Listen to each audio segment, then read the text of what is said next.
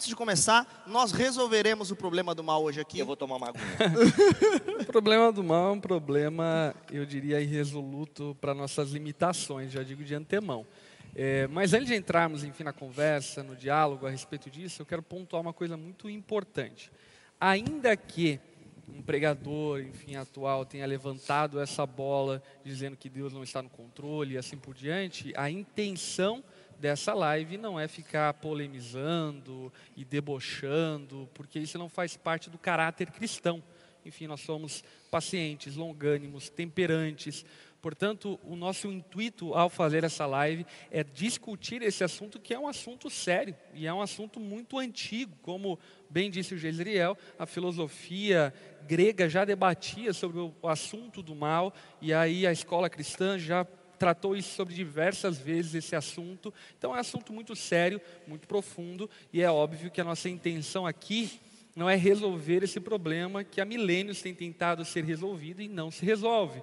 Mas a nossa pontuação aqui é preservarmos uma fé autêntica, bíblica e verdadeira para não tentar resolver esse problema porque o que eu percebo, enfim, estudando acerca desse assunto, é que muitos, ao tentar responder esse assunto, acabaram diminuindo coisas que não podem ser diminuídas, como, por exemplo, a própria soberania de Deus. Então, eu queria evocar aqui os irmãos que estão nessa live a terem um espírito fraterno, cristão, e não usarmos disso para ficarmos polemizando e causando intriga no meio, enfim, da igreja ou do, da suposta igreja Amém. de Jesus. É, somando o que o pastor Lipão está falando, é um tema que realmente nós é, temos muitas respostas, a verdade é essa.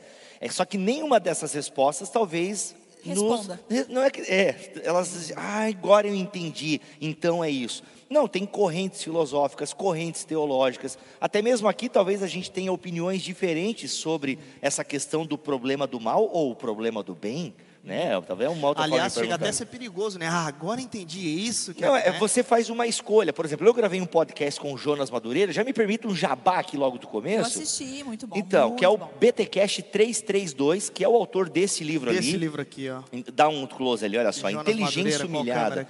O capítulo 3 desse livro, o Jonas trata dessa questão do banco, né? De Deus no banco dos réus, da questão da Teodiceia. E, cara, é muito legal que o Jonas Madureira cita ali alguns autores, do qual ele discorda de algumas conclusões. Então, gente, é a gente está aqui para construir, e acho que o principal benefício desta live é que nós podemos afirmar algumas coisas. Por mais que a gente não tenha respostas claras sobre o problema do mal, algumas coisas como a esperança e a resposta de Deus para o mal, a gente pode afirmar com clareza. E eu acho que o motivo de você ficar nessa live aí, fazendo a sua comidinha, ou quem sabe já almoçando, ou você que já está à noite e soube que a gente tem ouvintes. No Japão, gente. Uma questão intergaláctica aqui, é, meu irmão. Então... Tá meia-noite lá agora, estou indo dormir. Não, não durma, não né? Durma. Fica, fica com a gente.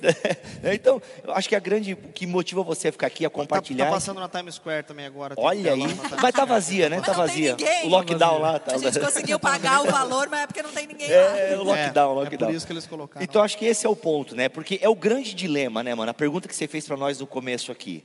Né? Poxa, como é que a gente lida? Ninguém nega o, o mal, né? O mal está é. aí no mundo, tá aí, né? O mal tá aí, corintiano, essas coisas todas. Mal, mal. E você é palmeirense? Cara, meio mal, mas sou. Sou do tempo do São Marcos, que a Parmalat patrocinava, ah, lembra? Entendi. Sou desse tempo aí. aí. Se Deus é soberano e é todo amoroso, como ele permite alguém ser palmeirense? Não, como ele permite o Palmeiras fazer parte de um campeonato tão nobre que é o Campeonato Paulista? Mas vamos lá, vamos lá. Não, mas essa é a grande pergunta, né? Tipo, como é que o mal tá no mundo? Ninguém nega, né? Só um doido para negar a existência do mal. É. No meu Instagram mas teve, gente que negou. Que negaram a Tem, do eu fiquei assustada. Não, mas, aí, mas a... tá, negar, negar, o mal em que sentido? O mal, eu nego o mal quanto um ser, uhum. né? poderoso que milita contra Deus. Vocês lembram que rodava né? um maniqueísmo? Eu nego o mal nesse sentido. Porque tinha um, um, meme, cara, que rodava no Facebook anos atrás, que era Jesus, que parecia até o, vocal, o vocalista do Motorhead, fazendo uma queda de braço com o diabo. Vocês já viram esse meme? Não. Cara, é um meme que rodou muito no Facebook, sei lá, alguns anos, quando o Facebook ainda era acessado, então tem muitos anos. Cara, era, e era muito engraçado porque algumas pessoas pensam o mal realmente como uma entidade, como Satanás, o ápice do mal, e ele está ali guerreando em pé de igualdade com Deus. Meus amigos, não. Primeiro que você precisa entender que Satanás é criação boa de Deus. É.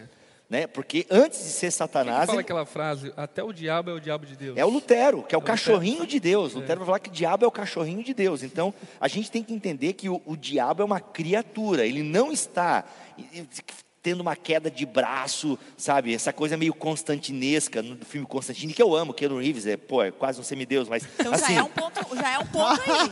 Já é um ponto Deus aí. Deus criou então Não, Deus criou um anjo um anjo que inicialmente que era bom, entendeu? Que não era o ministro dos irmãos que era ministro de louvor. Não era o ministro de louvor do céu, OK, gente? Essa leitura de Ezequiel 28 é muito caída, mas assim, o fato é que É Deus... muito caída literalmente. Mas que, mas que existe um parentesco, existe. Existe, tá ali, tá ali. Então, assim, eu, eu nego. É o barulho dele caindo. Nossa, ruim demais. Aí que, surgiu, embora, embora. aí que surgiu o peixe, né? Então, assim, o atum. Ah, boa. piorou, obrigado. Então, o que acontece? A, atum. Não, para, vamos parar aqui. Então, o que, o que acontece? Eu nego. A Lari vai rir daqui a pouco, calma.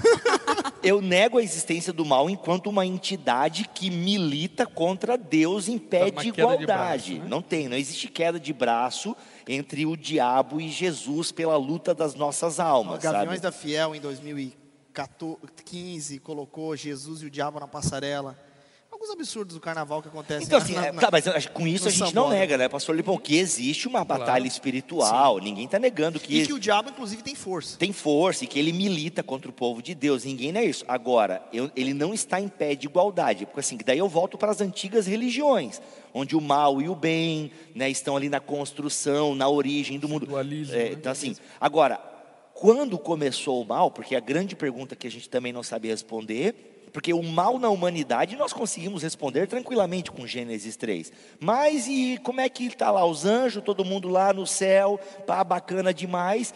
Quando é que o Melkor, hein? quem é que leu o Silmarillion aí, vai pegar a referência, né? E aí, quando é que a galera começou a destoar na música? Porque se vocês lerem Silmarillion do Tolkien, é maravilhoso, porque o Silmarillion é meio que uma leitura, uma releitura de Gênesis quase, né, que o Tolkien fala. Mas assim, quando que Satanás ou esse anjo criado por Deus, essa escorrega. entidade, escorrega. Quando é que começa a botar no coração dele, poxa, quero ser igual a Deus? Uhum. Cara, essa é uma pergunta que é difícil a gente responder. Eu vou dizer, né, como um arminiano molinista mequetrefe, que a liberdade que Deus deu às criaturas angelicais possibilitou a queda. Então uma galera resolveu, não, eu quero ser como ele, não, não dá para ser como eu. Ou tu me adora como Deus, ou tu desce. Ou eu te chuto daqui. Eu te chuto daqui. É. E chutou. Ou, ou chispa daqui. É. Agora, então, mas o mal. Mas, cara, então será que é um. O que, que entrou no coração de Satanás? Né, que fez Satanás ser Satanás, o diabo? Né, o que, que entrou? Isso a gente não sabe. Uhum. Aí vem a questão: poxa, Deus não criou o mal numa linha de. Né, mas então ele cria a possibilidade do mal? Como é que é isso? É. Ele Sim, deixa é. o mal acontecer. Essa é a complicação. E, de fato, eu gosto muito do posicionamento de alguns irmãos que tomaram ao longo da história, entre eles o Carson atualmente e, posterior a ele, o próprio Charles Spurgeon, que dizia que o mal, é, que a soberania de Deus e a liberdade não são coisas que estão em conflitos uma com a outra, mas são a verdade andando em linhas paralelas, né? então elas não têm que ser conciliadas. Então, o que eu penso acerca desse assunto é que, de fato, eles têm coisas misteriosas e que nos humilham, como diz aí o Jonas Madureira, e que nos levam para um estado de humilhação, de não compreender todas as coisas, ainda que quando nós falamos de não compreender, não é que elas sejam irracionais, elas são racionais, mas estão além da nossa racionalidade. Então, uhum. eu penso que algumas articulações e tentativas de responder extrapolam a capacidade humana, e por esse motivo eu prefiro enfim, me colocar numa posição de, de, de, fraco e entender que tem coisas que eu não vou conseguir responder, como, por exemplo, a própria queda é, de Lúcifer. O Calvino já nos orienta, né, gente? Não dá, a Bíblia não fala sobre a queda de Satanás, a gente não tem respostas para isso, então parem de ficar cavocando. É. Acabou é, na mesa, é que, quer dizer, é, acabou na mesa Obrigada, hoje. É isso aí. Mas é, é isso, é, pouca informação, porque talvez é porque a gente realmente não precisa dessas informações, né, hoje, e, e também porque muito muito do que a gente é, vive, tem as perguntas, é muito baseado na nossa capacidade humana de julgar as coisas, né? Uhum. Então a gente julga a partir daquilo que a gente conhece, né? E enfim, tem coisas. Eu, eu imagino, porque muita coisa eu leio, eu fico, gente. Não, como, não cabe, né? Que mais ou menos, tá? A, a, por exemplo, falar sobre a Trindade. Quanto mais eu leio, mais eu fico, ah, meu Deus, como assim, né? Por quê? Porque não é uma coisa que cabe na nossa mente humana, é difícil, né? É então, até esse paralelo, né? Por exemplo, gente que perde filho, né? Eu não sei, mas quando eu vou para um velório, né? E a gente de vez em quando tá indo em um, né? Inclusive, pra... bastante velórios de criança. De criança, exatamente. Quando eu chego lá para a mãe, é, né, e às vezes na emoção ali do momento, a mãe fala: por que Deus permitiu isso? E eu fico.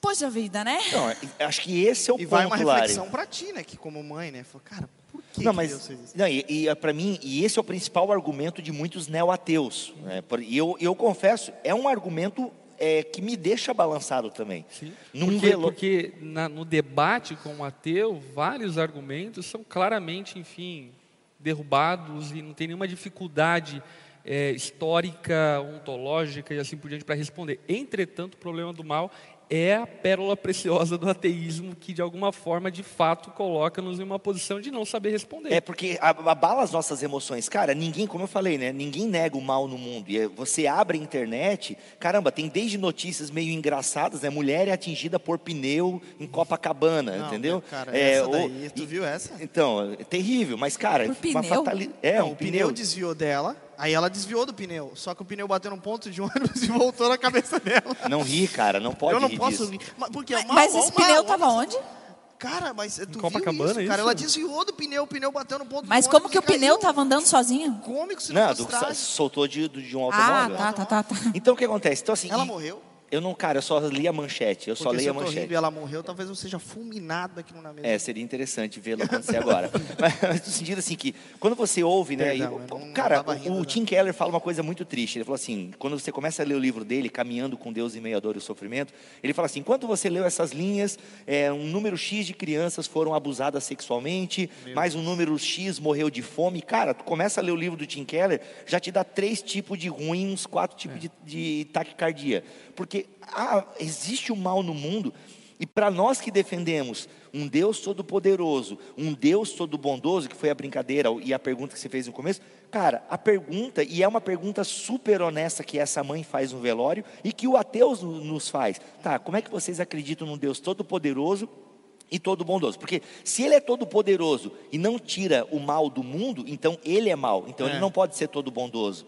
E se ele é todo bondoso, entende? Se e ele não, é todo-poderoso. E, é, e é todo poderoso. E existe o mal. E existe o mal, cara, tem uma contradição aí. Na verdade, não existe uma contradição, como o Plantinga, citado pelo Jonas Madureira, fala. Não há uma contradição e nós admitimos essas três possibilidades: que Deus é todo poderoso, que Deus é todo bondoso e que o mal existe no mundo. Não existe uma contradição filosófica ali. Agora, na questão emocional, realmente pega, pega, porque, é como eu falei, o mal no mundo me leva a dizer assim, poxa Deus. Aí, eu, como eu, eu, eu sou crente, eu falo, ô Jesus, tu podia pelo menos voltar então. né?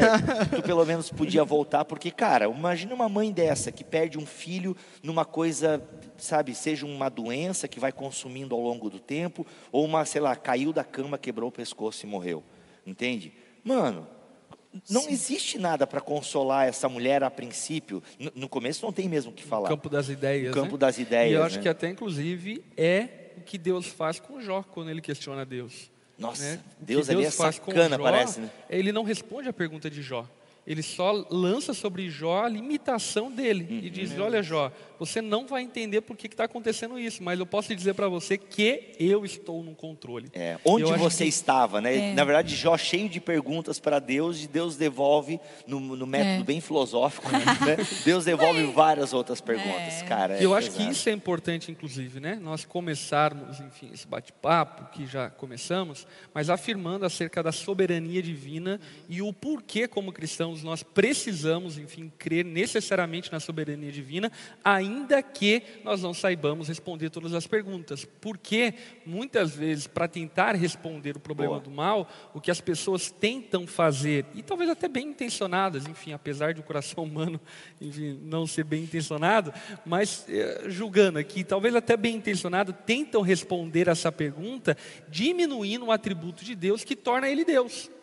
Ou seja, Deus é Deus porque Ele é todo-poderoso, porque Ele é soberano, porque se Ele não for soberano, se Ele não for todo-poderoso, Ele é alguém igual a nós, e nós somos semideuses e estamos aqui também num, num trato de divindade. Portanto, nós precisamos necessariamente, como cristãos, ainda que não saibamos responder diversas perguntas, afirmar categoricamente aquilo que a Bíblia afirma categoricamente e aquilo que a tradição cristã afirma categoricamente. Deus é soberano. E para isso, eu peguei um texto do John Piper, muito bacana e legal, aonde ele vai mencionar passagens bíblicas, eu não vou ler todas, ok? Mas ele vai mencionar passagens bíblicas que mostram a soberania divina. E olha só que o John Piper vai abordar. Ele fala o seguinte: é, Deus governa o vento, Lucas 8, 25. Ele governa os raios, Jó 36, 32. Você pode anotar aí. Ele governa a neve, Salmo 147, 16. Ele governa os sapos, Êxodo 8, do 1 ao 15.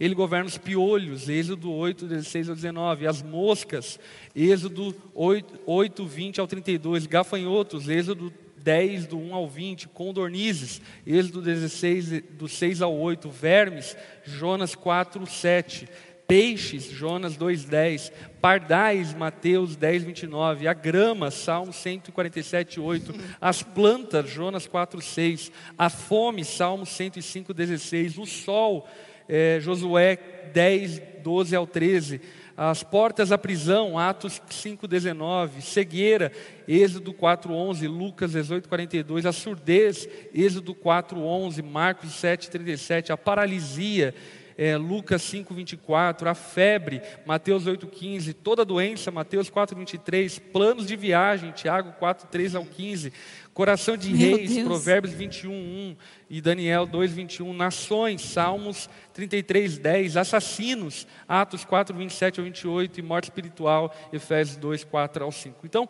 são algumas citações que mostram essa soberania de Deus e todo o poder que Ele detém para fazer o que Ele quiser e, de fato, estar acima de toda a criação e ter o controle de absolutamente todas as coisas. Inclusive, esse texto aqui ele cita no novo livro dele, né, que é o livro do. É Cristo coronavírus corona, e Cristo, é, coronavírus assim. e Cristo, é. que ele escreveu justamente para esse tempo e é disponibilizado inclusive gratuitamente. Uhum. É, é, o PDF dele, né? É, é tem o audiolivro, esse livro aí do, do Piper, né, que é Cristo, coronavírus e Cristo. Ele dá seis respostas, é, enfim, do porquê Deus manda o corona, o porquê, enfim, ele vai responder lá o. É, eu não, sei que tem até audiobook, mas é, é, legal essa, o Lipão ler essas, esses textos, porque daí vem a pergunta, né? Tá, então Deus mandou o coronavírus.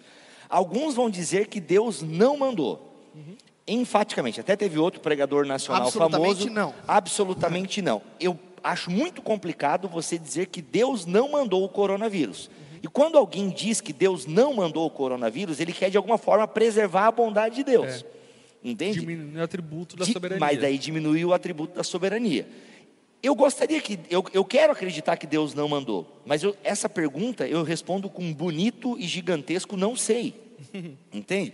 Porque afirmar também que Deus mandou, porque está mandando juízo sobre as nações, eu também acho complicado. Até porque você diria que então Deus é poderoso, mas não é bondoso. Não, mas é que tá. É, Deus, mesmo na sua bondade, Deus pode exercer juízo sobre nós, como Ele exerce em vários momentos da Escritura. Porque Nessa a gente visão. merece porque, o inferno. Mas quando se trata de uma visão humana, você vai perceber que não. Sim, mas tá é que tá. Deus é, não é humano, né? Ele se faz Exato. humano, mas Ele Nossa é Deus. capacidade humana diria que não Justamente. é bondade então, de Deus. Eu, como um pai amoroso, se eu quero o bem da humanidade, por exemplo, eu não quero que corintiano passe fome.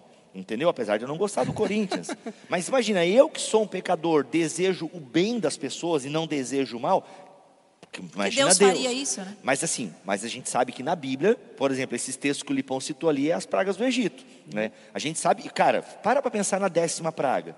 tu consegue imaginar Deus é, matando crianças? Mano, Deus matou crianças, entendeu? Na praga do Egito foi o que aconteceu, a morte dos primogênitos, né? Talvez não fossem crianças, né? Mas talvez houvessem crianças no meio dos egípcios lá. Uhum. Deus matou primogênitos. Então assim, a gente não pode dizer que Deus não mandou. Mas Bíblia, como é que está afirmando que um Deus amoroso está mandando uma, um, um vírus, uma pandemia que está acabando com o mundo, está acabando com a economia, está dividindo igrejas é. e tal? E aí acho que entra naquele mérito também, né, do causal primário e do causal é, último. E o causal primário é essa ideia, enfim, hipercalvinista, hiperdeterminista que acredita num fatalismo humano, né? ou seja, o ser humano ele é um fantoche nas mãos do Criador e a Bíblia também não nos permite acreditar nisso porque a Bíblia ela tem diversos textos que vão apontar para a liberdade humana e o causalismo é, último ressalta essa questão da, da, da, soberania e da divindade de Deus, ainda que ele não seja o causador primário do que está acontecendo. Ou seja, Deus, ele, ele mesmo plantou o coronavírus para que o coronavírus se alastrasse e matasse a humanidade como forma de juízo? Talvez sim, talvez não. Se ele fizesse isso, ele não estaria sendo mal, como disse o Bíblia, por uma questão de juízo. Entretanto, pode ser que não, pode ser que Deus, ao entregar o homem à liberdade, fez com que, enfim, ele incorresse numa autodegradação, como por exemplo Romanos capítulo 1, quando a palavra fala que Deus entrega o ser humano à autodestruição. Ou seja, ele não é o causador primário, não é ele que está destruindo o homem, mas ele entregou o homem à sua própria destruição. Solta a mão. É, é interessante que esses hipercalvinistas e deterministas, quando eles falam que Deus determinou todas as coisas, eles querem justamente preservar essa soberania, soberania. divina. Entretanto, e acho que aqui nós concordamos em discordar do hipercalvinismo, quando você diz que de alguma forma o ser humano tem liberdades, né, ou livre agências, isso não diminui a soberania de Deus. Pelo contrário, porque um ser soberano permite que é. a sua criação de alguma forma trabalhe, desenvolva, é. né, e cresça, exerça, obedeça ou desobedeça. Uhum. Entende? Então isso não é tirar a soberania de Deus, porque eh, tem hipercalvinistas que vão dizer que não, sim, Deus determinou que a mãe colocasse a criança de dois meses no micro-ondas e e, e até uma dupla predestinação, né? por exemplo, acerca da soterologia, que Deus criou alguns para o inferno. Eu, particularmente, não creio nisso. Eu creio na responsabilidade do homem ao ir para o inferno. Ele vai para o inferno por conta dos seus pecados. Uhum. Creio que a salvação ela não pode ser alcançada pelo homem, senão pela eleição uhum. divina. É uhum. Deus que concede a salvação. Entretanto, eu não acredito num Deus que cria pessoas para o inferno, apesar de e aqui vale a pena pontuar isso, né? Se ele quisesse fazer isso, isso não o tornaria Sim. menos Deus ou o tornaria mal ou algo do tipo, porque ele é o criador, o Deus dos céus e da terra. Eu particularmente, enfim, tenho motivos bíblicos para não acreditar nisso. Uhum. É essa questão porque é, só uma coisa, Bíblia, eu posso usar um, um, um, exemplo que eu que eu que me me, me fizeram essa semana para falar acerca desse problema da, de Deus estar no controle e tudo mais. O cara me falou assim: é, eu creio que Deus ele é o pai soberano sobre a casa, ele é o pai da casa, ele é soberano sobre a casa, mas ele não tem controle sobre a ação do filho rebelde. Só que a diferença da, de Deus do céu, do pai do céu, é que ele sabe exatamente o que o filho rebelde vai fazer no dia de amanhã, que é o caso de que ele vai falar sobre Pedro negando ele. No fim uhum. das contas, lá falou: olha, vou te dar até detalhes de quando você vai me trair, uhum. né? Sobre esses é, detalhes. mas essa foi uma tentativa molinista de explicar o problema do mal, que foi lá pelo século XV, enfim, aonde um jesuíta ele tenta equilibrar a liberdade humana e conciliar com a soberania divina. Eu penso que esse problema levanta uma hipótese. Qual hipótese? A hipótese de que Deus perdeu a sua soberania. Então, enfim, eu, eu já acho que não, não perde a soberania por, pelo aquilo que a gente acabou de falar. Porque eu gosto de citar esse exemplo. Porque assim, quando tu diz ele não tem controle, aí que acho que é a palavra que pega. Não, Deus tem controle de todas as coisas. E, ao permi e quando ele permite o mal, né, eu vou até ler aqui, eu não vou dizer o nome do teólogo para não ser é, chutado daqui. Mas olha só, tá? é, o, esse teólogo aqui, ele faz uma importante. Right. Não, não, é o Armínio. O é o Armínio. Atrás, é o Armínio. Right. Ele faz uma importante afirmação sobre a providência. De acordo com o teólogo holandês, ela preserva, regula, governa e dirige todas as coisas. Gente, lembrando que Armínio é um teólogo reformado, uhum. tá? Então, assim, o próprio Armínio fala, leia Calvino. Então, aqui não tem uma discussão Armínio e Calvino quem está certo. Uhum. Todos eles concordariam nisso aqui, em alguns aspectos. Né? O, acho que onde o Armínio difere é o seguinte, que Deus governa e dirige todas as coisas, e nada do mundo acontece por sorte ou por acaso. Acho que aqui, uhum. todos nós, nada acontece por acaso. Então, Deus tem o controle, e Ele sabe de todas as coisas. Em sua carta endereçada a Hipólito, é, Arminio explica que a providência divina está presente em todas as coisas e as preside, e todas as coisas conforme as suas essências, quantidades, qualidades, relações, ações, paixões, lugares, tempos, estações e hábitos são sujeitas ao governo e à conservação e à orientação da providência. Tirando a questão do mal, né? Que o mal é essa possibilidade, o mal é possível, tá? Aí a gente não sabe explicar direito o porquê, mas existe a possibilidade do mal. Deus cria é, o ferro, Deus não cria o ferro, né? nós criamos o ferro, nós não criamos a ferrugem. Uhum. Mas de alguma forma a ação do tempo permite que a ferrugem aconteça. Então o mal é mais ou menos isso. Né? Deus não cria, nós não acreditamos que Deus cria o mal, mas Ele permite o mal. Uhum. Agora, por que, que ele permite e como esse mal brota, são as perguntas que a gente não tem resposta. Mas por que, que eu acho que não tem uma contradição aqui da soberania? Porque eu creio que Deus criou. Um, eu costumo usar o exemplo de um cenário de videogame. Né, hoje em dia os videogames aí, se você pega um Red Dead Redemption 2, né, dizem que é um cenário é, enorme, surreal, maravilhoso, tu conhece? Conheço. Então, e aí é um cenário enorme, cara, você tem muitas possibilidades lá, mas quem criou o jogo, os desenvolvedores do jogo, eles têm controle sobre aquilo, e quem é o player não tem, tem algumas liberdades, mas ele tem sérias restrições, ele não pode fazer determinadas coisas. você assistiu como é aquela série do Netflix que tem o Black Mirror? Black Mirror, é, sim. A temporada 2, eu acho. Hum, qual, que você qual? vai escolhendo o ah, sim, é o, é o Bandersnatch, é o Bandersnatch, alguma é, coisa assim. Tipo. É, então, é, é quase isso. Entende? E aí, nesse sentido que eu sou, eu sou simpático ao bolinismo. Conforme você escolhe, você tem finais diferentes. Diferentes né? e tal, mas você tem opções, você tem algumas opções, você não tem todas as infinitas opções. Então, mais ou menos eu creio dessa maneira. E, gente, aqui eu posso estar errado, porque realmente é um assunto complexo, mas eu creio que Deus os criou. Deus criou o mundo, as leis da física, e algumas coisas Deus já predeterminou mesmo, determinou, não sei quais, mas Ele já fez. E a gente vai é, e, e, ele já sabe, e é aqui que eu gosto do molinismo, Deus sabe todos os futuros possíveis, conforme as escolhas que a sua criação vai tomando. Em que sentido que Deus não é pego de surpresa, Deus não fala assim, Ih, o Bíblia escolheu ir para a esquerda e eu tinha, né, eu pensava que ele ia para a direita. Não, não existe isso. Na sua soberania, ele sabe todos os caminhos possíveis, todas as escolhas possíveis. Mas por que, que o molinismo e até mesmo o arminianismo eles optam por algumas coisas parecidas? Porque eles também não querem tolher a liberdade humana. Porque às vezes uma saída calvinista que eu tenho dificuldade é que o calvinista vai dizer assim: Deus não é o autor do mal, mas Deus determinou todas as coisas e o ser humano é responsável pelo pecado, mas de alguma forma Deus determinou que as coisas acontecessem, que é essas verdades que caminham lado a lado. Eu tenho um pouco de dificuldade com isso de entender isso. Né? Por isso que a opção arminiana é não.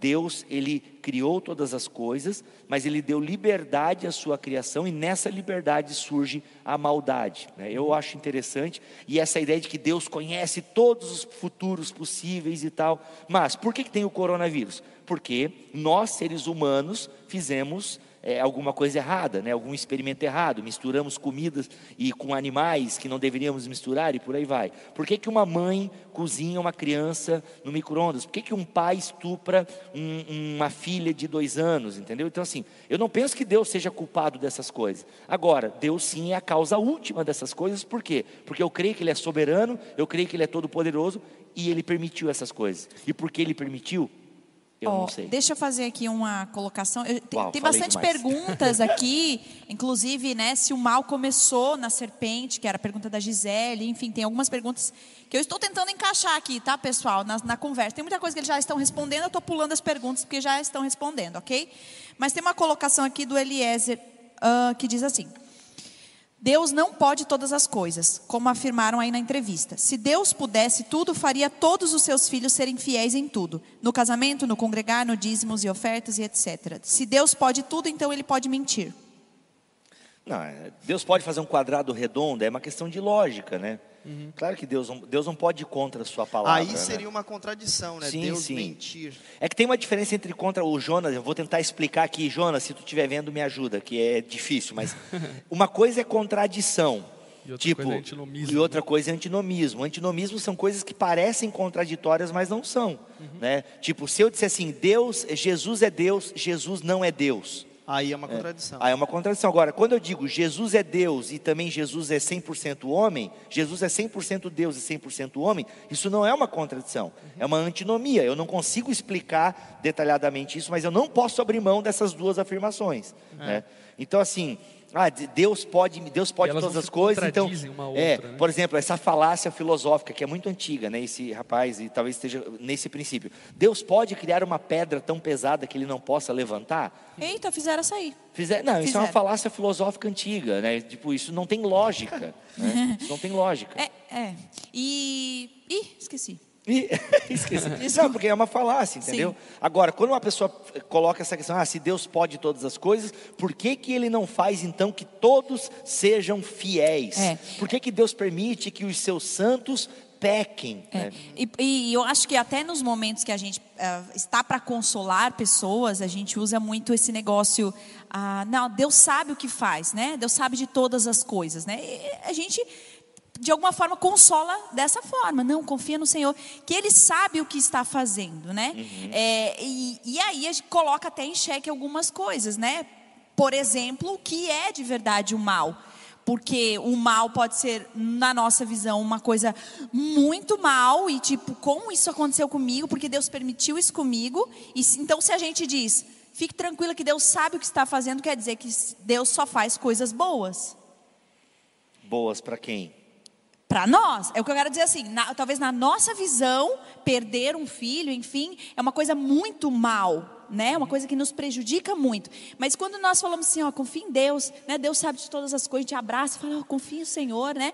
Quer dizer que se a gente fala isso, naturalmente a gente está dizendo, Deus tem o um controle e Ele sabe o que é bom, né? Ele né, coopera como é que é? O todas bem, as todas coisas cooperam. Exatamente, né? Então, uh, aí que fica que fica a dúvida que... na minha cabeça. Como é que Deus coopera as coisas? Então ele coopera, ele, no sentido ele permite. Entramos na pedagogia da dor aqui? É, eu, eu acredito que um grande problema é, ao tratar-se disso é tentar explicar as coisas no momento de dor. Enfim, no momento de dor não é hora de se explicar absolutamente nada. No momento de dor é momento de chorar, de lamentar, de se entristecer junto, Sim. de chorar junto e não tentar explicar. E isso não significa, por exemplo, que alguém que está passando pela dor de maneira honrosa e de maneira muito devotiva, possa chegar diante de Deus e questionar Deus como Jó faz. Eu acho isso lícito e, inclusive, bíblico. Enfim, Sim. você chegar diante da presença de Deus, não ferindo a soberania de Deus, não ferindo a bondade de Deus e questionar Deus, por que está acontecendo isso comigo? Enfim, e Deus, de maneira muito pessoal, irá consolar você de uma forma muito especial e muito específica. Então, eu acho que um grande problema disso é justamente tentar. É, filosofar, ou não somente filosofar, ou teologar em um ambiente que não é o momento e o ambiente para isso. Eu acho que, por exemplo, a conversa que nós estamos tendo aqui é uma conversa diante de um, de um, de um pretexto e diante de uma situação onde não estamos debatendo a morte de alguém, não estamos debatendo uhum. algo específico, mas estamos tratando sobre um assunto para nos esclarecer e dar-nos estabilidade na nossa vida no decorrer dela. Uhum. Não, pode ir. Eu é. ia fazer um adendo aqui. É mas... É, é, muito interessante porque até no final, eu chorei lendo esse, o final desse capítulo aqui de oh. Deus humilhado. Chorei literalmente mesmo. Porque o Jonas ele estava contando uma senhora que ao voltar do culto. Oh, eu ia falar isso. Ela, ela viu ela, o filho dela baleado. Ela viu o filho dela baleado e ela ficou extremamente revoltada, voltou para a igreja e falou para o Jonas Madureira, começou até meio que bater no Jonas Madureira e falou: Por que que isso aconteceu? Se eu estivesse na frente de Deus agora eu ia dar um tapa na cara dele. Uhum. E, e começou uma mãe revoltada, né? E, enfim, cabreira tal, e o Jonas falou que olhou para aquilo ali e ficou, poxa, o descontentamento Sim, dela faz resposta, sentido, né? né? Eu não tenho uma resposta para ela. Sim, Só sim. que logo menos essa mulher, ao mesmo tempo em que ela falou e se descontentou e ficou cabreira com Deus, ela se jogou no chão e começou a chorar com Deus e ele disse que ouviu ela resmungando baixinho, Pai, me perdoa por ter falado assim contigo, Tu és soberano, tudo coopera, é, no fim nada foge do teu controle, tipo, isso é, é, é, é algo que o cristão Ele precisa... chama de orações sujas, né, acho muito legal essa, é isso que o, o, o Jonas coloca aí, que é as orações sujas, e diante de alguém que perdeu ou que está sofrendo, a, gente não pode começar a fazer orações hipócritas, né? O cara está lá com câncer, sei lá, no, no tímpano, nada a ver com câncer no tímpano. Eu, ia, eu queria falar algum órgão aqui, mas eu. Fígado. Fígado, né? eu queria alguma coisa aqui, mas me veio tímpano. Tímpano maluco é, é.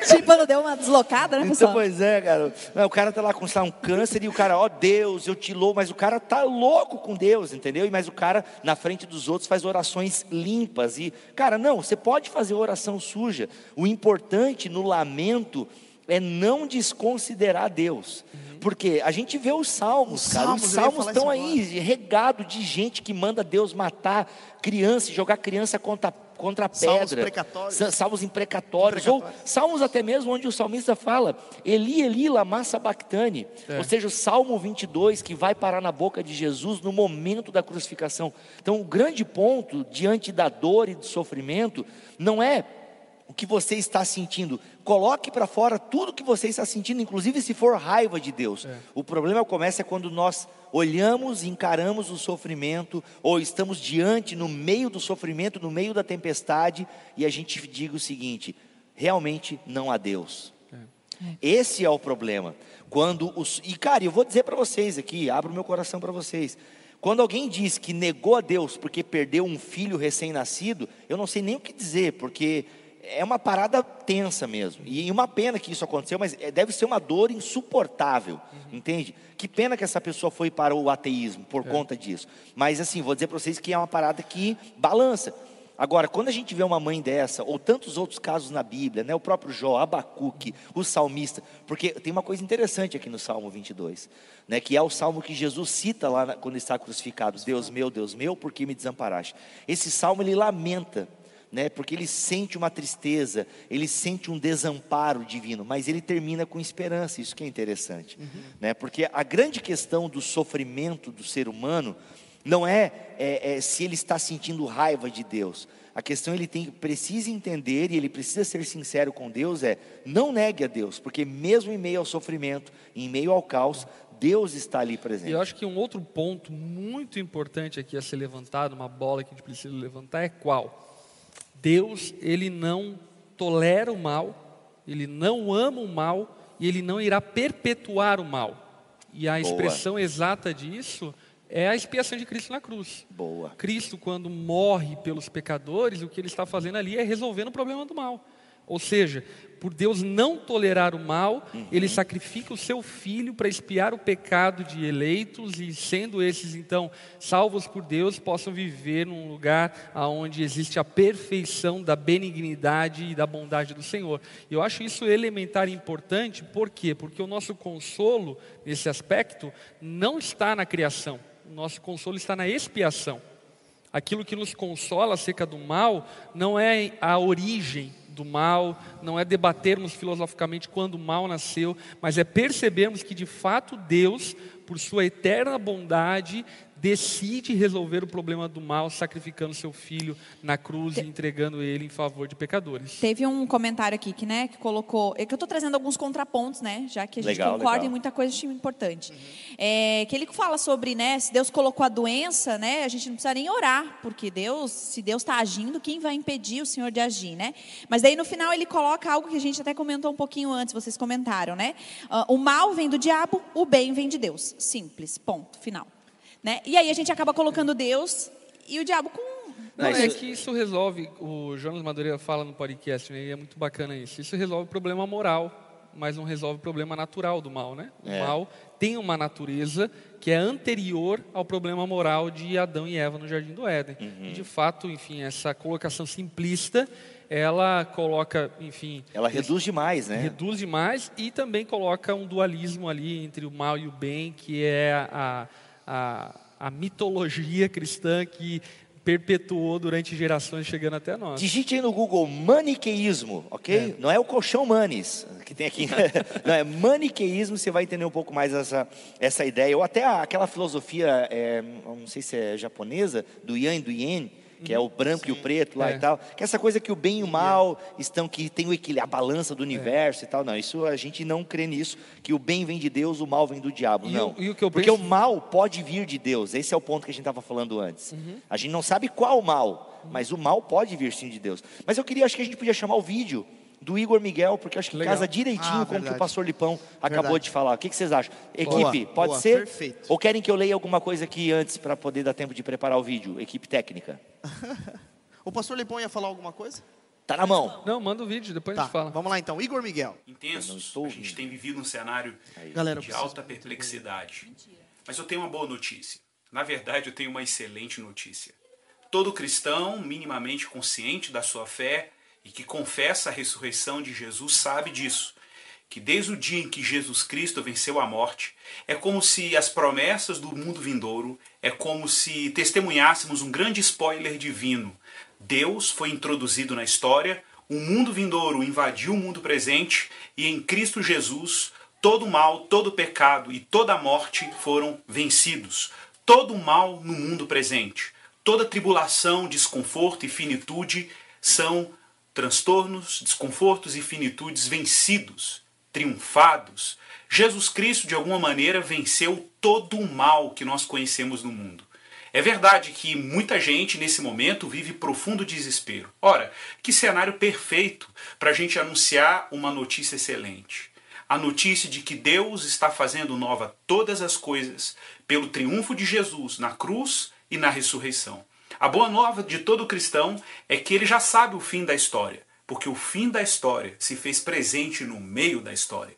E quem é este, senão o próprio Jesus, que tomou nas suas mãos as chaves da morte e do inferno, e agora anuncia a boa nova de que o mundo e todas as coisas que nós desfrutamos como bem estão se convergindo em direção a quem ele é. Sim, Cristo foi exaltado sobremaneira, Senhor sobre todas as coisas, a ele foi dado todo o poder nos céus e na terra, portanto, ide Ide, anunciai, proclamai essa boa notícia, a boa notícia de que o Filho de Deus triunfou definitivamente sobre todo desespero.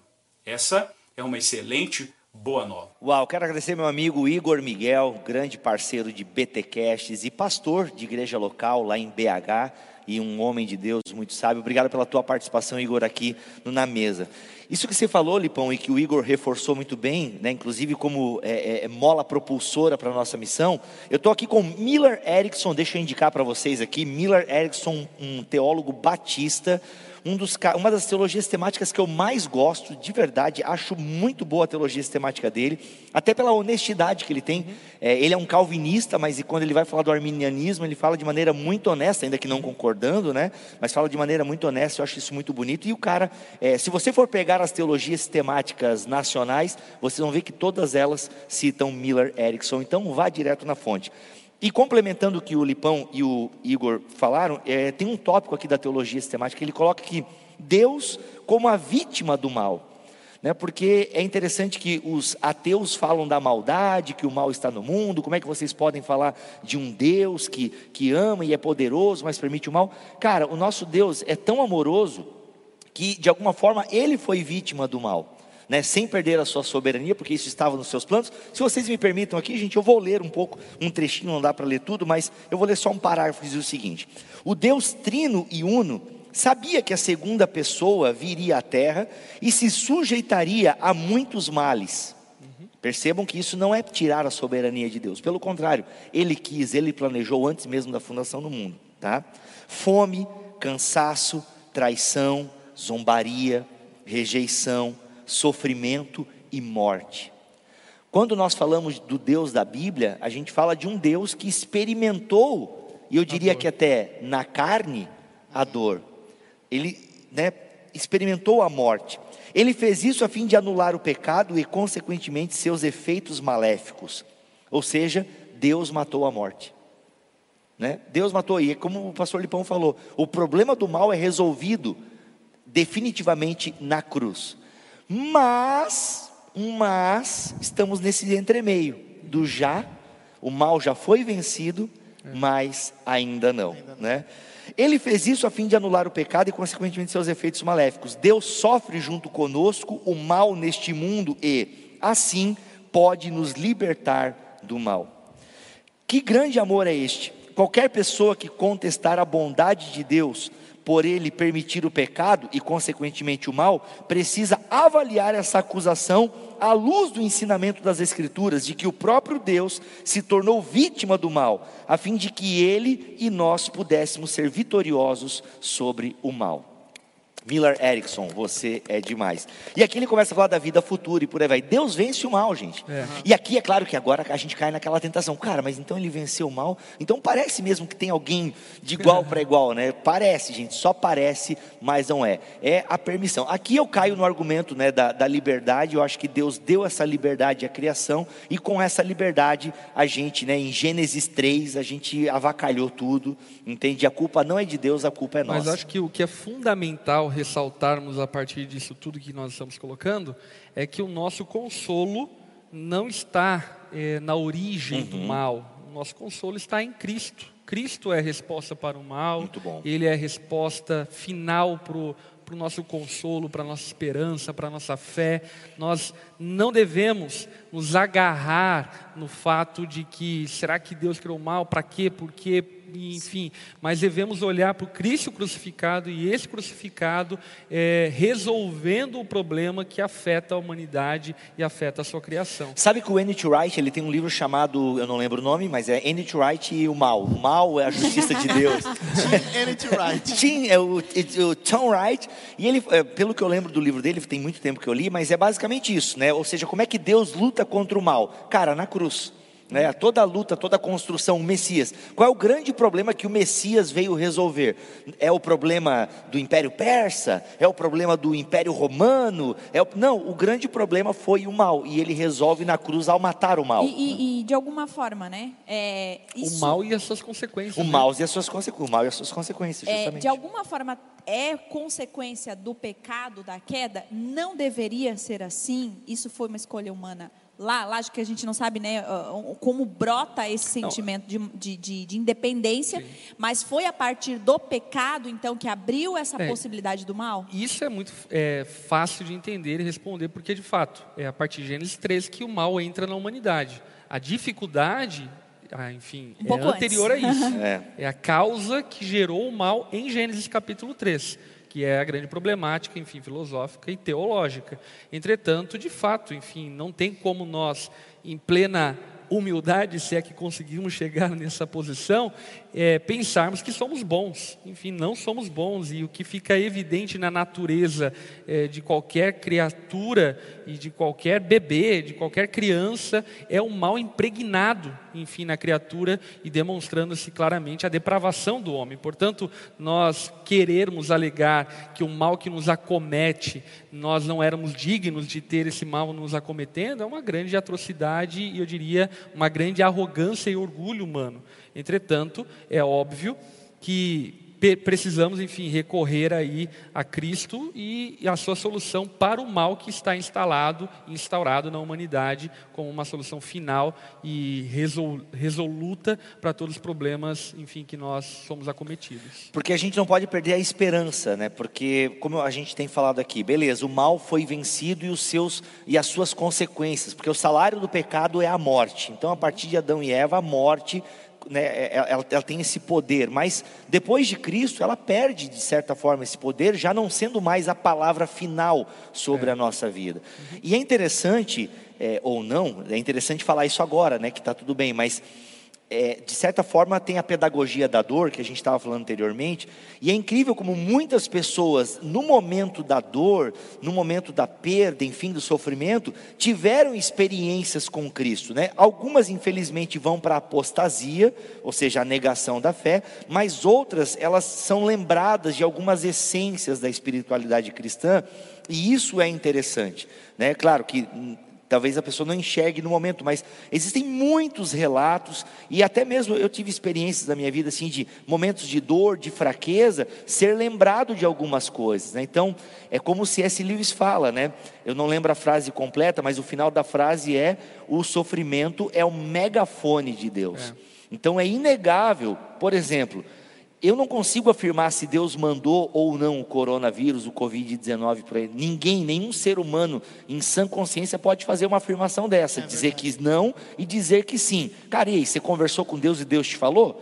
Acho muito estranho, tem né? alguns que falariam. Então, tem alguns, não sei, né? É, glória, é, assim. Tem alguns que falariam que mandou e que também criou a semente para a cura do coronavírus. Então, tem, tem as loucuras. Assim como tem outros que já foram na internet dizer que Deus não mandou. Agora sim, cara, se Deus mandou ou não, eu não sei responder. Agora, que Deus pode nos ensinar. É isso é inegável que a humanidade e até as pessoas que não acreditam em Deus, pessoas agnósticas, enfim, e de outras religiões, estão repensando a maneira de ser humano.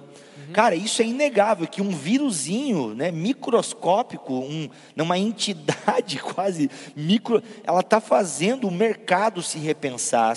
Então, assim, o mundo inteiro está repensando as suas posturas, uhum. entendeu? Então, assim, cara, será que Deus não pode utilizar de tudo isso que está com cara? Eu penso que pode e penso que inclusive está fazendo. Isso Sim. eu ouso afirmar. Por quê? Cara, quantas situações a gente tem na Bíblia? Né, que o sofrimento trouxeram reflexões e a pessoa começou a pensar. Né, a, a, própria história da Bíblia está cercada disso, né, dos patriarcas, do próprio povo de Israel. Exatamente o que você está falando. A Lid falou assim: perdi minha mãe há um mês e meio e uh, a dor em meio à dor, tenho tido novas experiências com Cristo. Cara, então, é um tipo de consolo que eu não vou experimentar é, em, no nascimento do meu filho, né, para pegar um contraponto casa de perda. Casa de luto, né, e casa de festa. Justamente. Que então, é aquilo que o Tiago fala. E, e até um, acho que uma outra coisa só que me ocorreu aqui, eu não quero falar para não esquecer, que eu acho que é importante. Algumas pessoas vão tentar combater Deus, enfim, principalmente de, de linhas ateias, assim por diante, é, julgando Deus maligno pelo fato de enviar pessoas para o inferno. Esse tipo de mal que é enviar alguém para o inferno, não é um mal moral, mas pelo contrário, é uma bondade moral que faz com que um mal real caia sobre alguém que merece juízo para ir ao inferno. Portanto, alegar malignidade em Deus para enviar pecadores ao inferno é uma atrocidade que implica na moralidade do próprio Deus. Pastor Fabinho colocou aqui: é, Deus, entre aspas, permite simplesmente, é um termo impreciso. Mas para essa conversa curta é suficiente. A é dificuldade é que se Deus não criou, ele não é soberano. Se ele criou, não é bom. Enfim, não é simples. Não é assim. É, ele toca num ponto, né? Pô, mas então se Deus não criou, mas ele criou a possibilidade, pastor Fabinho, mas isso é. também não resolve. Não, e, e, eu acho que o Fabinho também colocou, porque assim, acho que vocês não estão acompanhando aí, mas está um outro programa ali no chat. É normal, isso Já? acontece. Geralmente. Tem, uh, acho que é o, é o, que eu estava te chamando ali, o não, Abre a imagem aqui, ó. Abre a imagem aqui, ó. ó, ó aqui, ó. ó aí, ó, tá diáconos, diáconos. Muito o Eliezer está trazendo, né, todas o, o, contraponto e a galera tá lá. Então, até para vocês saberem que está acontecendo mas, um outro programa aqui. Sim, mas é que a gente falou no início do programa, galera. Sim. A gente está dando ideias, o que a gente acredita. É, Isso tem agora, variações. Uma coisa que eu acho que é muito importante é, fundamentar, e é aquilo que a gente partiu lá do início, enfim, você não pode crer na palavra de Deus e não defender que Ele é soberano é.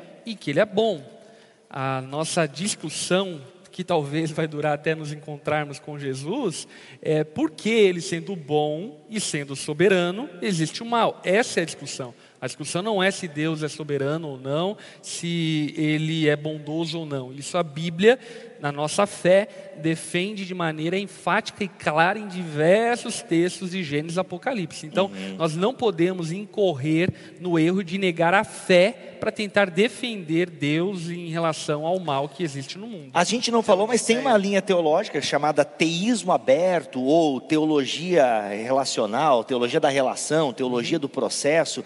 É. Essas teologias, elas de alguma forma tentam diminuir a onipotência de Deus. Né? Alguns aqui, vou parafrasear, mas alguns vão dizer que Deus mesmo sendo oni todas as coisas aí, se limitou e Deus, de alguma forma, não conhece o futuro, por quê?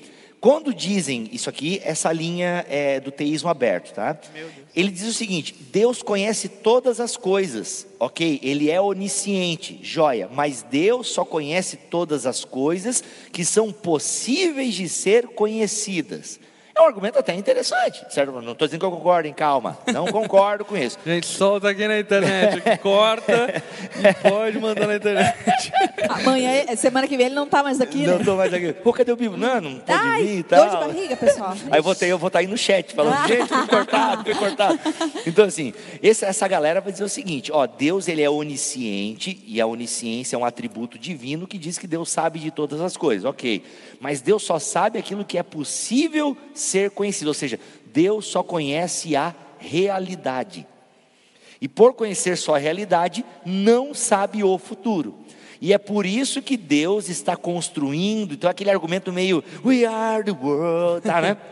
Deus está construindo com a gente o futuro, Alguns dizem isso, assim, então, mas Deus é bondoso, só que a onipotência dele está ligada ao tempo presente. Deus não pode determinar coisas futuras. Então, isso é, né, nós não concordamos com essa linha, mas muita gente, muita gente adere é, o teísmo aberto, inclusive muitos arminianos, é uma teologia que cresceu bastante em solo arminiano, e aí os calvinistas agora, é, viu esses arminianos aí mesmo, tal, é, mas cresceu sabia que tinha alguma coisa errada. Olha aí, né? Não, é cresceu muito em solo porque de alguma forma quer preservar a liberdade humana. Mas, cara, no afã de preservar a liberdade humana, você não pode matar a soberania divina. Eu acho que o perigo né?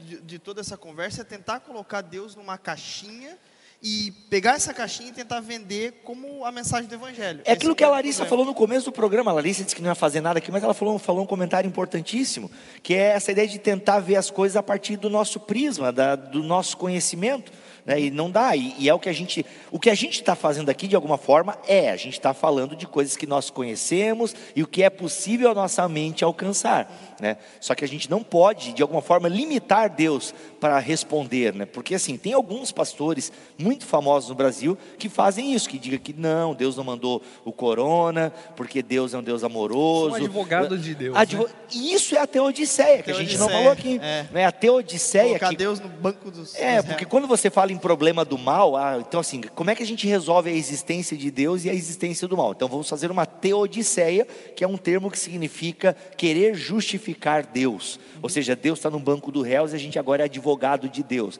Cara, Deus não precisa. Agora, é claro, Deus também não fica chateado que a gente fica discutindo essas coisas, porque Deus não tem problema com as nossas dúvidas, com os nossos lamentos e com as nossas tristezas. É. Aliás, eu, eu acho que uma coisa que, que vale a pena pontuar, né, é que por exemplo, discutir as variáveis da soberania de Deus, as aplicações, os limites, assim por diante, enfim, como se dá e assim por diante, eu acho que isso é extremamente aceitável no campo da teologia, de maneira saudável, é legal e importante esses debates. Entretanto, o que precisa ficar muito evidente e claro é que desqualificar a soberania de Deus esvazia o cristianismo.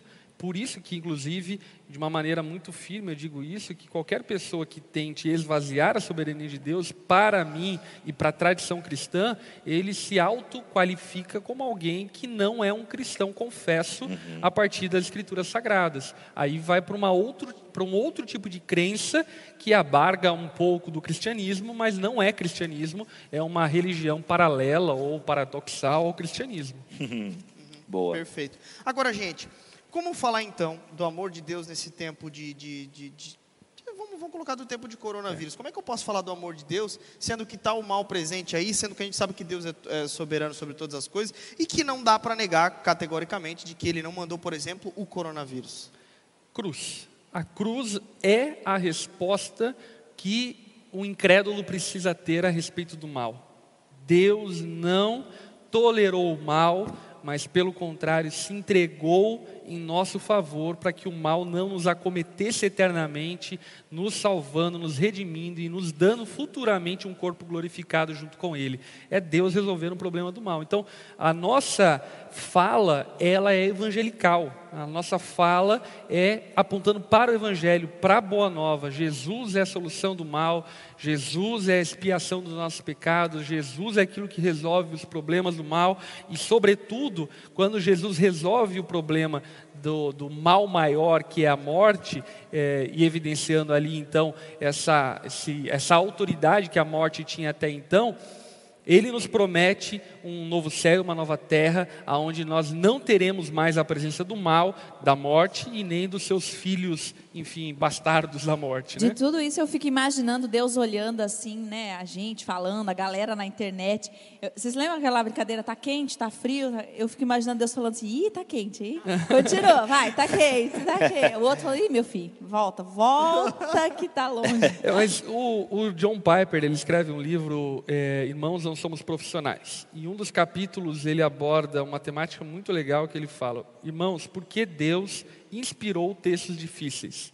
E eu acho muito bacana isso, porque o que ele vai pontuar é justamente o fato de Deus ter inspirado textos bíblicos difíceis de entender e compreender para nos humilhar e para nos colocar no nosso status de criatura. E eu acredito que o problema do mal é uma dessas coisas que nos leva ao pó, uhum. que nos leva a essa posição, por exemplo, de Jó, de questionar a Deus e Deus ainda assim não responder Jó e falar: Jó, eu não vou te responder, vou deixar com essa pulga atrás da orelha para que você nunca esqueça do teu distintivo. Você é criatura e eu sou o Criador e eu tenho o direito de fazer o que eu quero, como eu quero, quando eu quero e se quiser. Então, eu creio que é, esses textos difíceis e esses enigmas que por vezes, enfim, a fé permeia, a teologia permeia, elas nos apontam a nossa limitação e a soberania divina sobre tudo.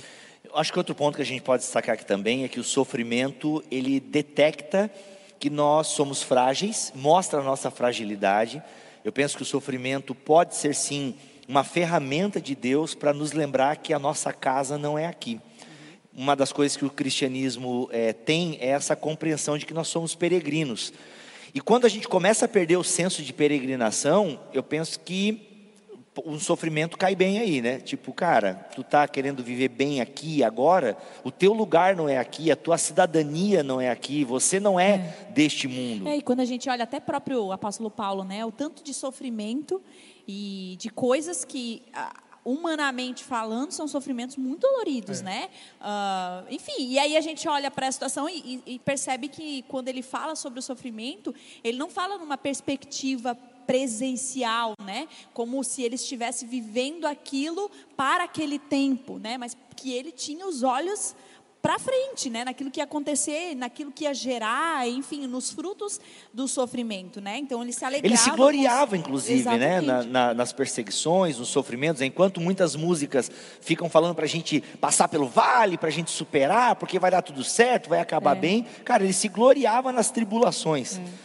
Isso é, fica, é, é outro ponto. Né? E, e, por mais duro e difícil que seja falar isso, e que eu também, né? Ah, eu, eu vou falar, mas assim, eu também tenho dificuldade de até viver isso, mas uh, os sofrimentos, eles, são, eles, são, eles vão passar, porque os, a nossa vida não é aqui, né? A uhum. nossa, nós estamos ah, não vamos passar tempo aqui, né? Daqui a pouco a gente estará com o Senhor, né? Então, às vezes até essa grande preocupação uh, de que estamos sendo sofrendo, sofrendo e sofrendo, e, né, não, digamos assim, isso não tem tanta relevância, porque isso precisa gerar é glória ainda né? para é. né, na é claro, eternidade. Como, como, tu bem apontaste, né? Quem está no momento de sofrimento é claro, é muito difícil exatamente. pensar isso. E, e, e até, é o desafio, né, é, que a gente até tem. falando, por exemplo, sofrimento.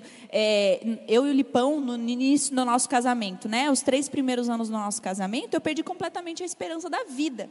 Caraca. Claro que eu, eu olhava para Jesus e eu lembro que quantas e quantas vezes eu dava soco na parede falando: "Você não está nem aí para mim". Eu falava isso para Deus, né? Como se ele estivesse realmente desconectado de mim. Eu perdi a esperança completamente. Eu queria divorciar e por fim da vida eu pensei que a, a, a coisa mais sábia a se fazer era tirar minha própria vida. Olha só. Né? Então eu cheguei a um extremo muito grande com relação ao meu sofrimento, né? Enfim, emocional, todos os sentidos.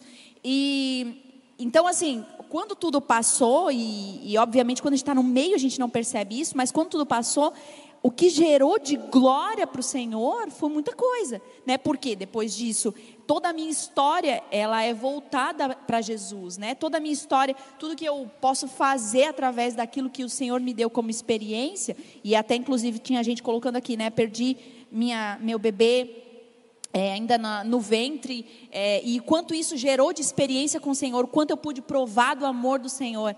Né? Então, por quê? Porque às vezes a gente está tão imerso no sofrimento e a gente esquece que a, isso vai, ainda assim vai gerar é, frutos maiores, tanto para o Senhor quanto da experiência dele é, com a nossa vida. E para aqueles né? que amam a Deus, tem ainda é, essa expectativa, né? De que todas as coisas cooperam e ainda que seja algo mal que tenha nos acometido, Deus pode transformar o mal em bem. E eu acredito que o dia mal, como Eclesiastes capítulo 7, 14 fala, ele traz o seu benefício. Olha só o que Eclesiastes 7, 14 fala. Quando os dias forem bons, aproveite-os bem. Mas quando forem ruins, considere. Deus fez tanto um quanto o outro, para evitar que o homem descubra alguma coisa sobre o futuro. Ou seja, o dia mau ele contrasta com o dia bom. E sem sombra de dúvida, o nosso louvor no dia bom vai ser muito mais caloroso, apaixonante, se passarmos pelo dia mau do que não passarmos pelo dia mal. Então o dia mal ele tem o seu proveito, ele tem a sua a sua seu quê de cooperação na nossa fé, no nosso crescimento, na nossa maturação. Ele é pedagógico, ele nos ensina muitas coisas. Portanto, nós não devemos ignorar o dia mal e não criarmos é, uma expectativa triunfalista da fé, pensando que só viveremos coisas boas e só teremos coisas boas, e se passarmos por alguma coisa ruim é porque Deus se ausentou, ou porque Deus está nos castigando, ou porque de alguma forma Alguém cometemos pecou, algum né? pecado, ou algo do tipo. Não, enfim, o dia mal ele está presente na vida do ser humano, ainda que não entendamos a sua origem, nós sabemos a sua solução é Cristo, e sabendo a nossa solução, podemos, enfim, extrair do dia mal benefícios para a nossa vida, para a nossa fé, para a nossa expectativa, para o nosso caráter. O dia mal forja o nosso caráter e nos transforma em pessoas melhores. Boa. Eu vi muita gente, estava olhando o chat agora, eu vi muita gente comentando, poxa, eu aprendi demais com a dor quando eu perdi meu filho. Incrível isso, né? Realmente está um, um, mundo paralelo. Eu abri o chat agora pela primeira vez tá, e vi gente. Tá, tá um mundo o paralelo. povo realmente está tá, tá comentando muito aqui, né? Mas, é, enfim, então eu acho que no fim das contas, né, a gente não vai resolver esse problema, né, esse problema, mas a gente precisa confiar. Jesus resolveu esse problema. Jesus é, eu só queria pontuar aqui, diante de tudo que foi falado, que é, tem duas posturas. A gente falou uma postura que é a questão do lamento. Uhum. O lamento, igual você contando aqui, né, Lari? É, eu batia na parede, mas você falava com Deus, uhum. né? Então isso é um lamento com você lamentava, você estava raiva, mas você não desconsiderava Deus. Existe um problema que é quando não tem lamento, mas ele é um lamento permeado pela murmuração. É quando você começa a negar Deus e falar contra Deus é. e de algum momento até já não existe mais Deus. E defraudar o caráter de Deus, justamente. Né? Que é justamente. a questão que nós estávamos falando a respeito, por exemplo, é de para tentar defender a Deus, diminuir a sua bondade ou diminuir uhum. a sua soberania. Inclusive, essa minha contestação e o motivo pelo qual eu decidi esse tema nessa live, que era qual? Nós, ainda que tenhamos esse problema filosófico e teológico, não diminuirmos aquilo que confessamos como fé, uhum. porque, como Jonas Madureira bem defendeu, isso não são coisas paradoxais, pode até ser antinomianas, mas não são paradoxais. E, portanto, enfim, nós podemos sim crer num Deus que é todo-poderoso, num Deus que é bom, e ainda assim não entendemos como o mal existe, e isso, apesar de não conseguirmos explicar, nós podemos crer porque não se coloca em paradoxo ou contradição um com o outro. Muito bom, muito bom. Perfeito. Vocês querem de maneira é, resumida apresentar Bibo? Acho que primeiro começa o Bibo, depois o pastor Lipão, mas de maneira resumida, qual é o entendimento teu sobre tudo isso? Deus é, é, é bom, uhum. Deus é soberano, é, o mal existe, está no controle sobre todas as coisas, como é que você define de maneira final isso? Rapaz, então, de maneira... Não de maneira final, Sim, de maneira final. total, então, eu, mas eu penso, Eu creio não tem como abrir mão dos atributos divinos, inclusive a sua soberania, e eu entendo que na sua soberania ele permitiu uma liberdade. Até eu poderia ler o seguinte aqui, ó. A questão é que Deus não precisa agir meticulosamente nem intervir ativamente em todos os eventos da humanidade. Ou seja, Deus foi lá e decretou o estupro, o assassinato, o, o, o caixa 2, o mensalão. Deus decretou tudo isso. Então eu acredito que Deus não precisa é, é, é, agir meticulosamente e nem intervir ativamente em todos os eventos da humanidade. Deus não precisa decretar um estupro para ser soberano. Então eu, eu, defendo isso. E o fato de permitir o estupro a despeito de impedir também não caracteriza acaso. Pois, como assinala um autor, a decisão de não fazer nada é por si só uma decisão soberana. Agora, então eu creio dessa maneira, que Deus é soberano, mas de alguma forma existe uma responsabilidade humana. E a queda, e aqui a gente está só no âmbito de Gênesis 3, né? E a queda, ela estragou o rolê. Entende? A, a, a, o Gênesis 3, o pecado do ser humano, nos leva nos impulsiona para essas maldades. E Deus não é culpada por elas. E Deus permite. E o porquê Deus permite, eu não sei. Não tenho resposta para isso. Mas o fato é que nós não podemos abrir mão da soberania, da bondade, da onipotência, e a gente não pode negar o mal, afinal ele está aí, e experimentamos na própria pele, não somente experimentamos, mas o próprio Deus experimentou na cruz. Mas ele resolveu. Né? E a gente crê numa esperança que de alguma forma já nos ativa a viver o céu aqui e agora. Nós temos uma esperança que é viva, nós temos uma esperança de que a morte e o sofrimento que enfrentamos aqui, e é certo que enfrentaremos nesse mundo, não são a palavra final na nossa vida, mas temos a esperança de um futuro com Deus. Né? E esse futuro que vai acontecer já me motiva a viver aqui e agora. Né? Essa esperança, essa certeza de que Ele virá buscar a sua igreja, me anima, me uhum. anima a viver, me, anima, me dá esperança a proclamar, né? afinal ele venceu a morte. E aquilo que o apóstolo Paulo fala, animem uns aos outros com essa esperança. Né? É, em Tessalonicenses, né? É. Muito bom. Pastor Lipão, de maneira é, é, resumida, qual que seria a tua posição sobre tudo isso? Eu acredito que a minha posição e a minha orientação seria qual? É, não diminua sua fé por causa de problemas que você não consegue resolver intelectualmente. Pelo contrário, tenha ela muito bem firmada nas Escrituras Sagradas. É, nós não devemos, não podemos, não é lícito acrescentarmos a assuntos, coisas, ideias, enfim, fora das Escrituras para defender coisas da Escritura. Precisamos crer na palavra de Deus, ela é a nossa linha de fé, regra e prática e confessional. E para isso, obviamente, que a nossa tradição cristã vai nos ajudar muito com o credo apostólico, com as confissões, enfim, que houveram ao longo da história, para de uma forma muito sistemática organizarmos as doutrinas bíblicas e abraçarmos ela, apesar de não entendermos, enfim, os caminhos de Deus, porque são mais altos do que os nossos. Então, o que eu diria é isso: nós precisamos, de fato, tomar cuidado nesses dias para não incorrermos no equívoco de fugirmos das Escrituras para tentarmos explicar certas coisas que são inexplicáveis, inclusive no campo filosófico.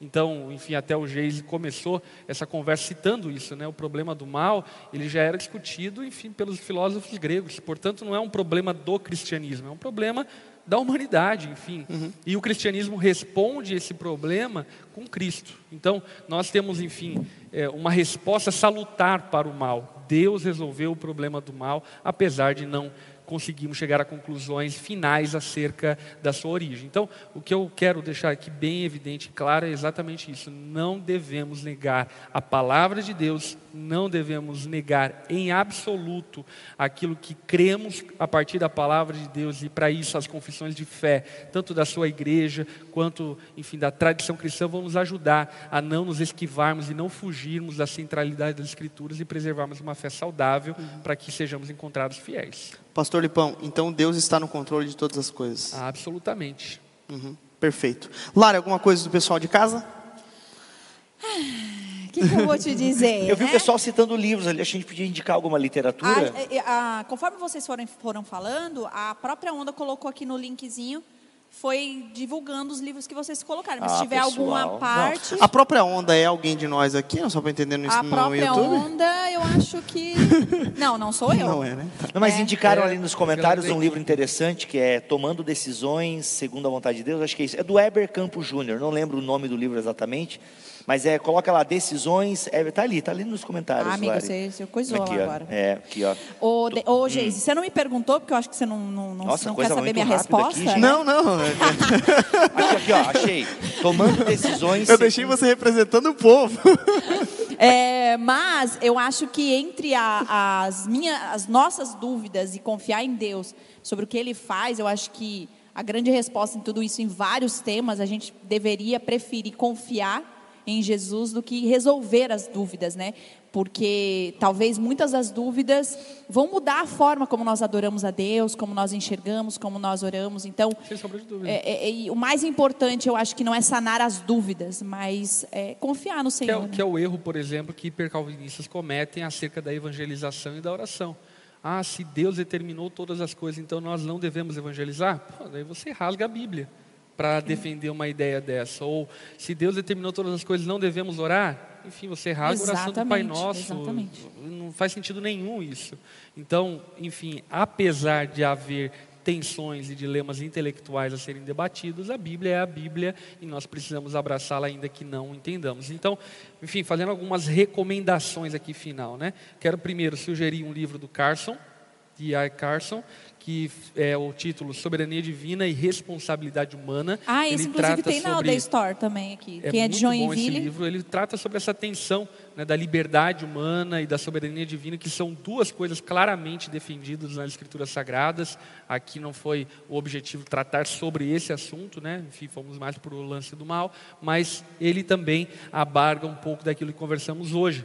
E também um, um vídeo muito legal do Dois L Teologia, do Iago Martins, que ele fala sobre isso, inclusive embasado no livro do Carson, que é Responsabilidade Humana e Soberania Divina, também um vídeo, um, um não é podcast, como que é vídeo de YouTube? É um vídeo, um vídeo do YouTube. É um vídeo do YouTube. Seria um vídeo do é um YouTube. Vídeo, um vídeo. Seria, por um acaso, um vídeo um no vídeo YouTube. Do YouTube. é um vídeo no YouTube do Dois L Teologia do Iago Martins, muito bom também sobre esse assunto. E Inteligência Humilhada, que está aqui, inclusive, na mesa do Jonas Madureira. Que tem na Store também, esse aqui eu comprei na Store. Exatamente, que é muito bom. Perfeito, então. Eu é, quero indicar. Quero, você ia indicar, eu, né, Bíblia? É a internet existe para isso, né? O livro que eu queria indicar é O Mal e a Justiça de Deus Mundo Injusto, Deus Justo, de N.T. Wright, a editora. é, aqui, ó, é a editora. Bibo T. Wright. É, daqui, ó, eu tô lendo N.T. Wright agora, o cara é um gênio, mano. O Mal e a Justiça de Deus, Mundo Justo, Deus Justo. Um livro bacana nessa questão. E se você quer, um, mas, pô, foi muito livro, muito livro. Como é. Ó, quero dar um aqui, se você não leu ainda, Pastor Lipão, super recomendo, que é Caminhando com Deus em meio à dor e ao sofrimento de Tim Keller. Tá? Porque no livro do Tim Keller ele tem a parte muito bom. É, ele tem a parte filosófica. Então, ele até recomenda, se você está sofrendo, pula essa parte, porque eu vou ficar discutindo aqui a questão filosófica de pá, de epicura e coisa arada lá e tal. Aí tem a parte bíblica e a parte mais pastoral. Então o livro tem essas três partes muito legal. legal. Caminhando com Deus. Destacar uma revelação que teve aqui no chat que eu acho que é incrível enfim, é muito importante nós encerrarmos com essa certeza que temos, né? Hum. O pastor Fabinho, da Ondadura São Paulo, destacou. Uma coisa nós temos certeza: o Corinthians é o maior time do mundo e o Palmeiras não tem mundial. contra, contra verdades, contra né? fatos, contra não, há, não há argumentos. Queria só destacar, enfim, a, Jonas a Madureira é palmeirense, só para deixar claro. não, tem uns, cara, tem uns caras bons que são palmeirenses, cara. Eu não entendo isso. Que cor bonita, que cor bonita, pastor Levão. Isso aqui é esperança, ele veio com a cor Na da verdade, esperança. Com, com, as cores do Brasil, porque eu sabia que sentaria numa cadeira amarela, amarela. e que o fundo seria cara, azul. Ó, cara, louco, que isso. Bibo, gostei da tua camiseta. Essa camisa aqui, gente, ó, dá um foco aqui na minha David camiseta. David and Goliath. É meio, ó, não, é, não é uma camiseta própria para menores de 18 anos, tá, gente? Aqui tá, é porque tem, tem uma cabeça cena, né? É o Davi corta a cabeça. Essa parte eu não conto para minha tá filha, com, né? Ah, ele tá com a cabeça aqui, ó. Tá ali, mano, aqui, ó. Se você quiser essa camiseta Não, minha aqui... filha, esse é um boneco de Olinda, ele tá colocando a cabeça. ele tá colocando a cabeça para ir para Não, sabe que eu já tive que contar para minha filha essa parte aqui, mas é procura o Ângelo Baso lá no Instagram, é da uma coleção do Ângelo Baso lá. Muito legal. Gente, muito obrigado pelo seu carinho, muito obrigado por todo o comentário que vocês por todos os comentários que vocês colocaram aqui no chat. Bem interessante. Semana que vem nós teremos novos assuntos, novos debates e com certeza muita prosa aí pela frente, com muita água. Inclusive eu saí no meio do programa para mijar. Olha aí. Gente, Perfeito. sobre os temas, é, a gente podia pegar um Instagram aqui de alguém para galera enquete. enquete, né? Tipo, Boa. poderia sugerir temas. Você pode sugerir temas aqui para na mesa, quem sabe? Vou colocar Perfeito. agora, vou colocar agora no meu Instagram. Qual que é? Uma foto nossa aqui perguntando sugestões de temas. Isso. Apesar de eu ter uma pulguinha atrás da orelha a respeito de um tema que seria legal falar Eita. na semana que vem. Mas a gente vai abrir para o público aqui ah, para ver sim, se mas, mas sugestões eu, boas. Talvez não seja para né, a gente é, ter um fazer um calendário, um né? calendário, fazer uma pauta. Boa, perfeito. Legal. Muito bom. Vale tatuagem, pecado? Pessoal, é, essa é a pergunta que. Pastor, eu acho que essa é a pergunta que você mais recebe, né? Tatuagem é pecado? É, essa pergunta de 10, 7 são essas. Sério, é, para mim passou já. Para mim passou. Eu também. tenho bem menos seguidores também, diminuiu, mas não. Diminuiu é, porque mim. depois que eu fiz a minha, aí a galera não pergunta mais, que tipo, ah. né? Mas porque... foi antes de se converter, né? Não, minha. tem ele, essa, é, é verdade. Porque ele não acredita mais em Deus. Tem essa variante. Gente, obrigado pelo carinho, pela atenção, todo mundo. Obrigado, Pastor Lipão, Bibotalk, é Larissa nóis. Estrada, todo mundo que fez parte aqui da técnica. Obrigado, todo mundo.